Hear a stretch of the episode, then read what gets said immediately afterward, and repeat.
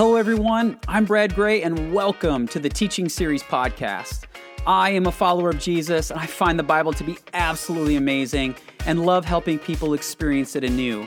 Because in my 12 plus years of teaching the Bible professionally, I've learned that most of us have never been taught how to engage the Bible the way it was intended in its original context, and we are missing out on so much.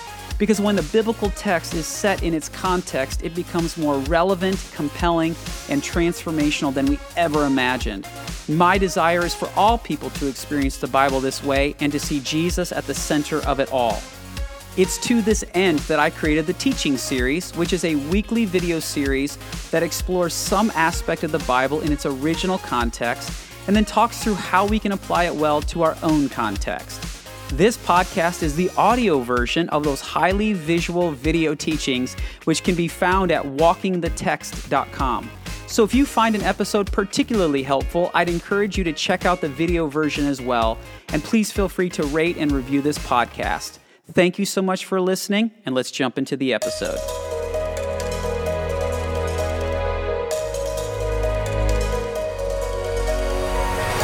Friends, hello there. Welcome to part two in our new mini series we're calling The Bread of Life. We are in the midst of the Lenten season or the season of Lent, this period of time of preparation and intentionality taking us up to Resurrection Sunday.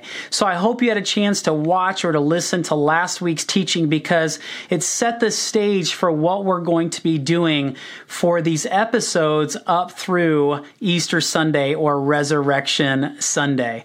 And so the way that we ended the last episode is we talked about these stories of Jesus and bread because where we're centering ourselves for this series is around John 6:35 where it says, Then Jesus declared, I am the bread of life. Whoever comes to me will never go hungry, and whoever believes in me will never be thirsty. Jesus is the bread of life. And so there are these stories where Jesus is talking about bread in connection to himself and things he is doing by way of miracles. And so for this series, we're going to look at these stories and try to get an understanding of just how Jesus is using bread in order to talk about how he is the bread of life. And so this week we are going to look at a story that is known as the feeding of the 5,000. Uh, for some of you, you know this story really well. Maybe for others of you, not so much.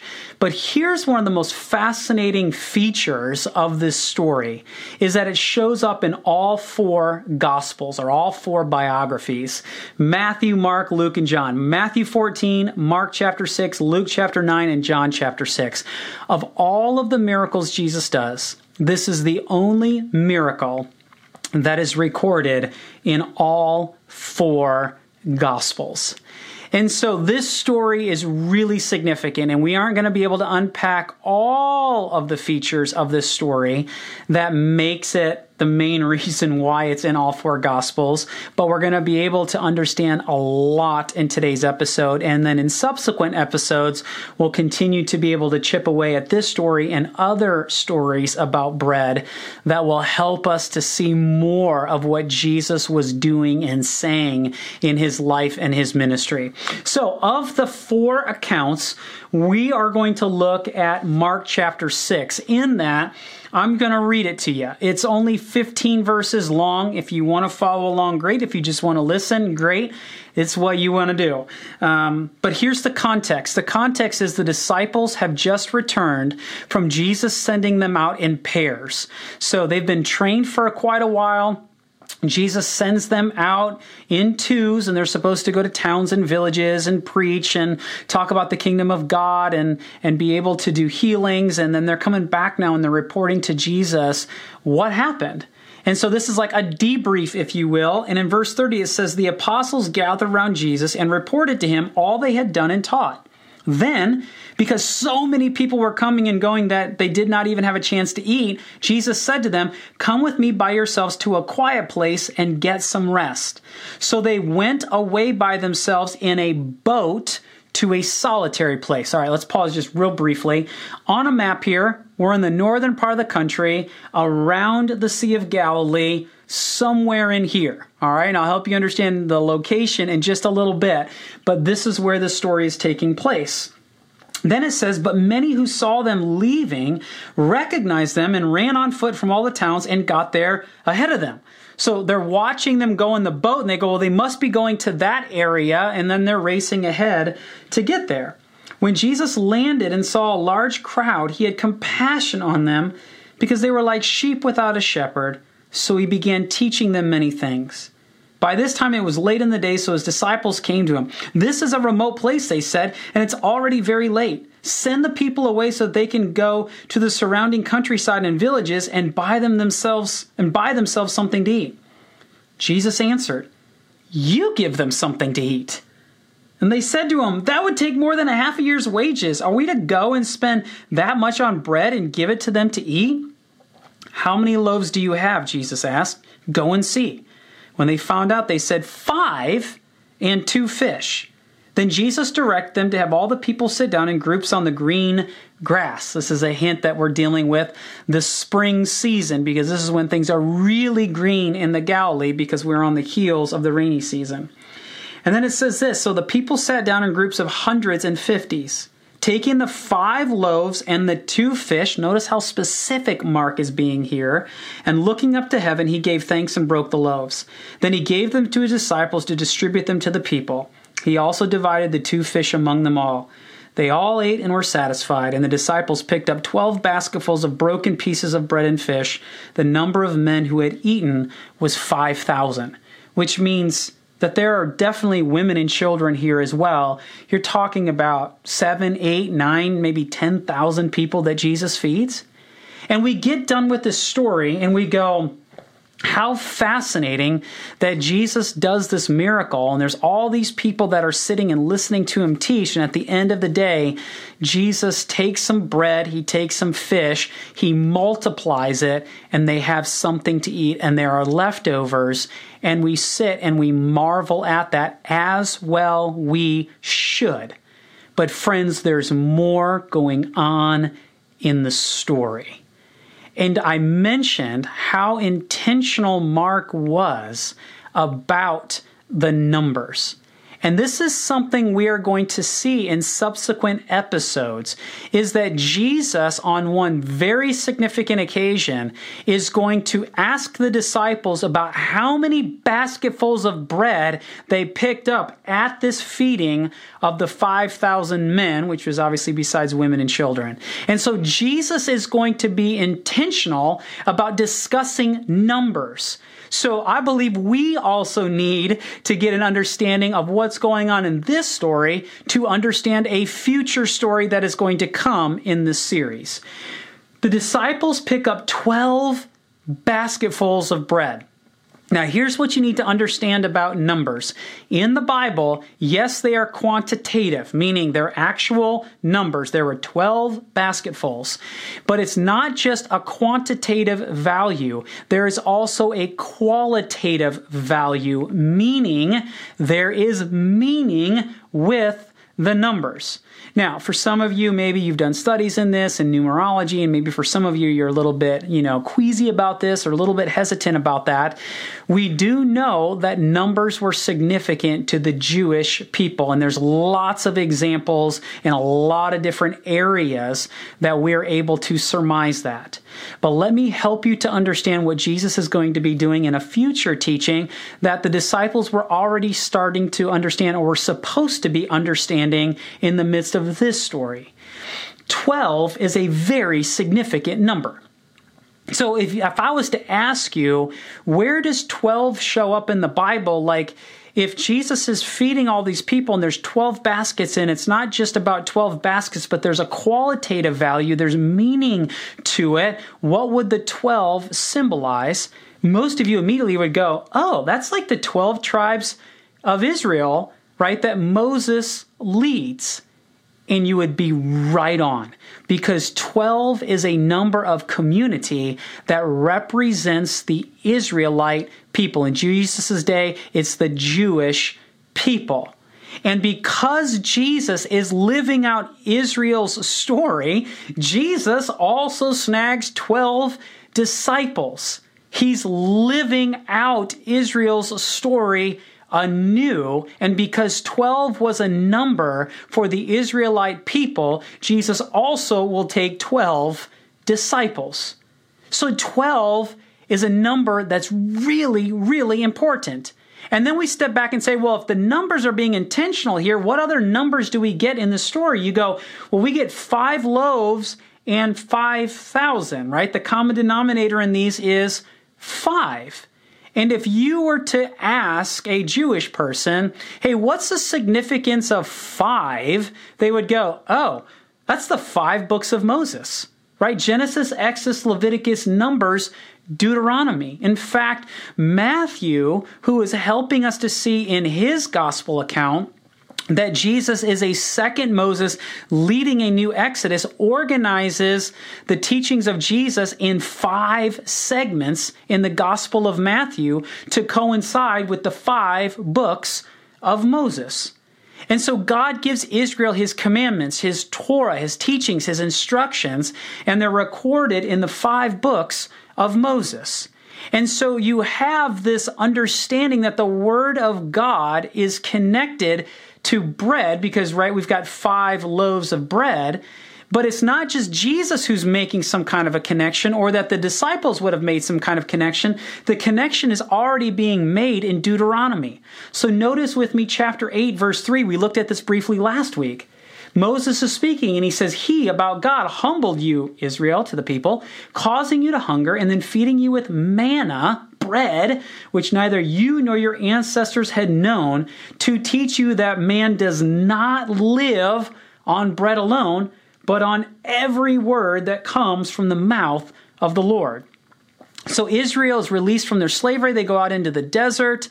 They come to Mount Sinai. God provides for them manna. They've now got bread. But the point isn't the bread, it's that the bread is talking about something much bigger than that. And so God's word and bread are linked together. And so we see this in the five loaves. And I also believe we see this in the two fish as well. That again, if you were to ask someone who knows their Hebrew scriptures really well, and you go, hey, in connection to God's word, what would two symbolize to you? Somebody would go, oh, wait a minute. Like, that's Exodus 31 18. When the Lord finished speaking to Moses on Mount Sinai, he gave him the two tablets of the covenant law, the tablets of stone inscribed by the finger of God. So God makes a covenant with Israel. He marries the people at Mount Sinai. He gives them his teachings, his instructions, and all of that is represented in the two tablets. And so all of these numbers are helping us see this is connecting us in to Israel and to Israel's story. Now, let's go back to the location for a moment. I don't have the passage up here, but in Luke, it tells us that they are in the area near Bethsaida. Now, we don't know for certain exactly if we are west or east of Bethsaida, and there's another aspect to there could be a Bethsaida Julias and then also a Bethsaida in Galilee, which is an, its own interesting, fun conversation, but I won't make that, you know, something you have to endure right now. But it's happening either up here or it's happening over here. It's somewhere in this area, and we are able to surmise that based on on what happens immediately after the story, as well as some details that the gospel writers give us as well. But we do know it's happening somewhere in here. Now, let me just show you a photo. If it's happening right here, here is your view to the northern part of the Sea of Galilee. Right? Isn't that just absolutely stunning? So it's up here on a mountainside looking down here to the plain. Bethsaida is right over here, or at least Bethsaida Julias, which is the archaeological excavation. Um, there's another one um, down here on the water that may be um, either connected or just shares the same name but has a different component to it. Again, I won't labor you um, with all of that, but if we are over here, here's the view looking to the west. And so perhaps then it takes place somewhere right down here.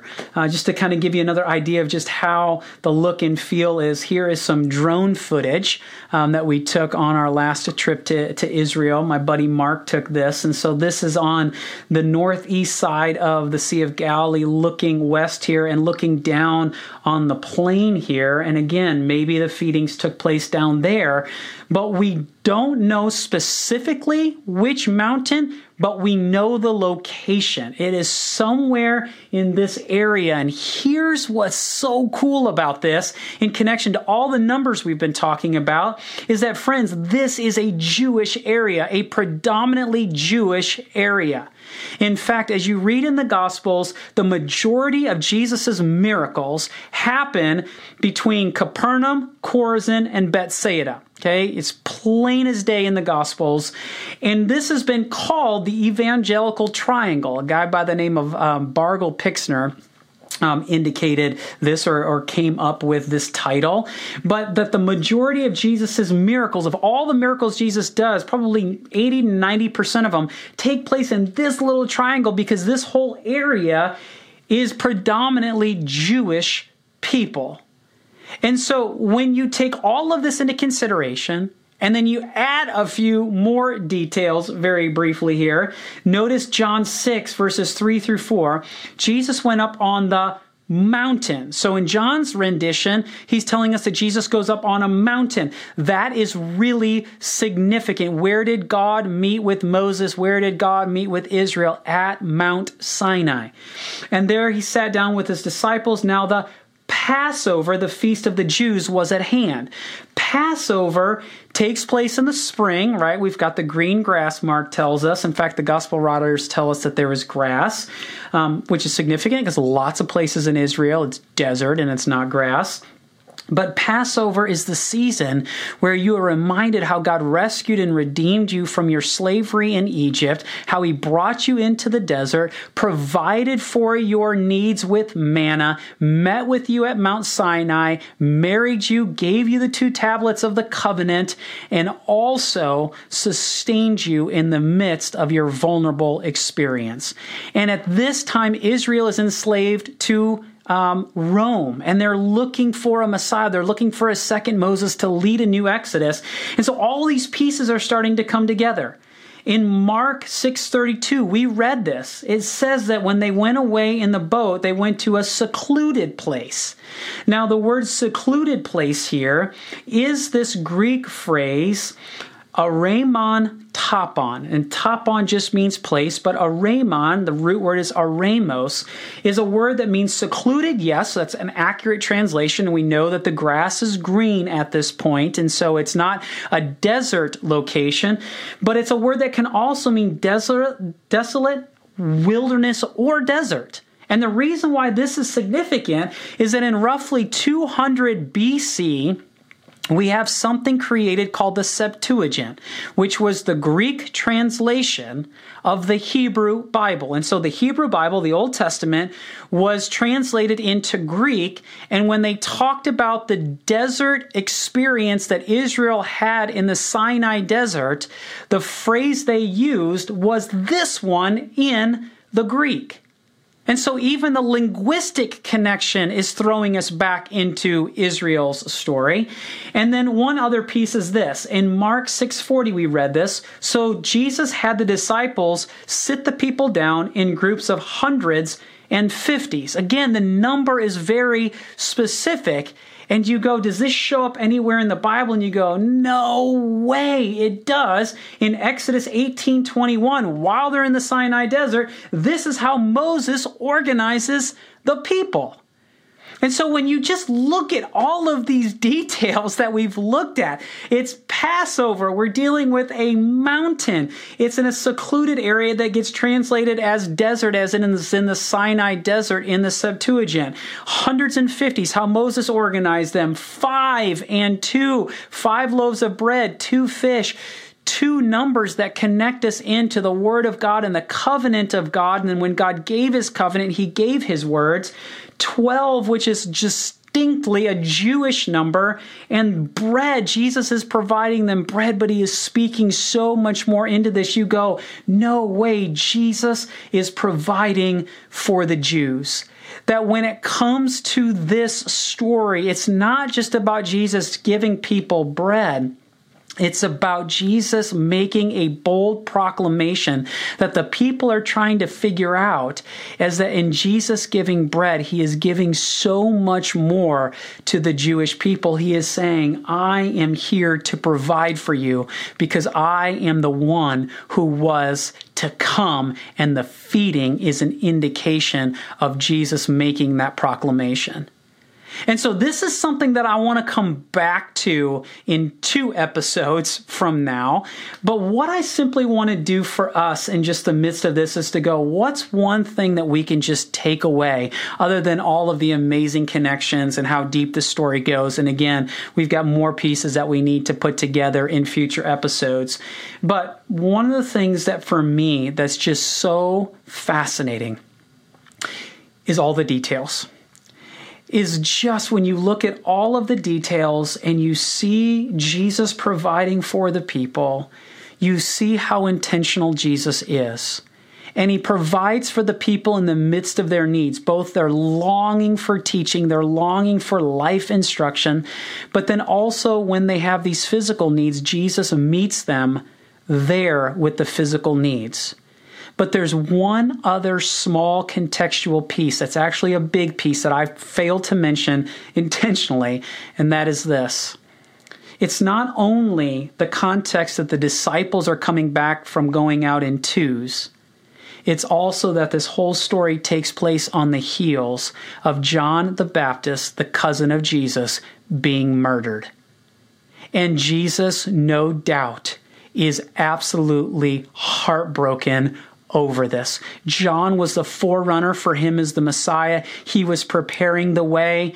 Jesus knew that the fate of John would be his fate as well, because when you go around preaching about the kingdom of heaven the way that Jesus and John did, that will get you killed. And Jesus, it's not just the fact that John was a forerunner, it's also that this was Jesus' cousin. And in the midst of Jesus' mourning, in the midst of his heartache, in the midst of his pain, Jesus provides for the needs of thousands and thousands and thousands of people. And it just reminds me that the heart of Jesus is that Jesus is someone who cares. And Jesus is someone who cares deeply about the details of our life, that cares deeply about what we may be going through, and that even in the midst of his own pain and his own heartache that he was experiencing on this mountain on this particular day 2,000 years ago, he saw all the people and he had compassion because this is a Jesus who cares deeply about all of us. And friends, this is what I hope that we can take away today is to be reminded about just who Jesus is and that in this Lenten season, as we are moving towards the cross, as we are moving towards the empty tomb, as we are more moving towards the reminder that Jesus gave his life for us, we are reminded in this moment he cares about the intricacies of our life, he cares about the details, and he is going to provide for us. So, friends, I pray you hold on to that tightly as we navigate through this Lenten season, as we continue to unpack these stories. And I hope you found this to be really encouraging today. Thank you for watching. Thanks for listening. Next week, we're going to tackle the feeding of the 4,000, which feels a lot like deja vu until you get into the details. We'll see you then. Until then, may you walk out the text well in your life.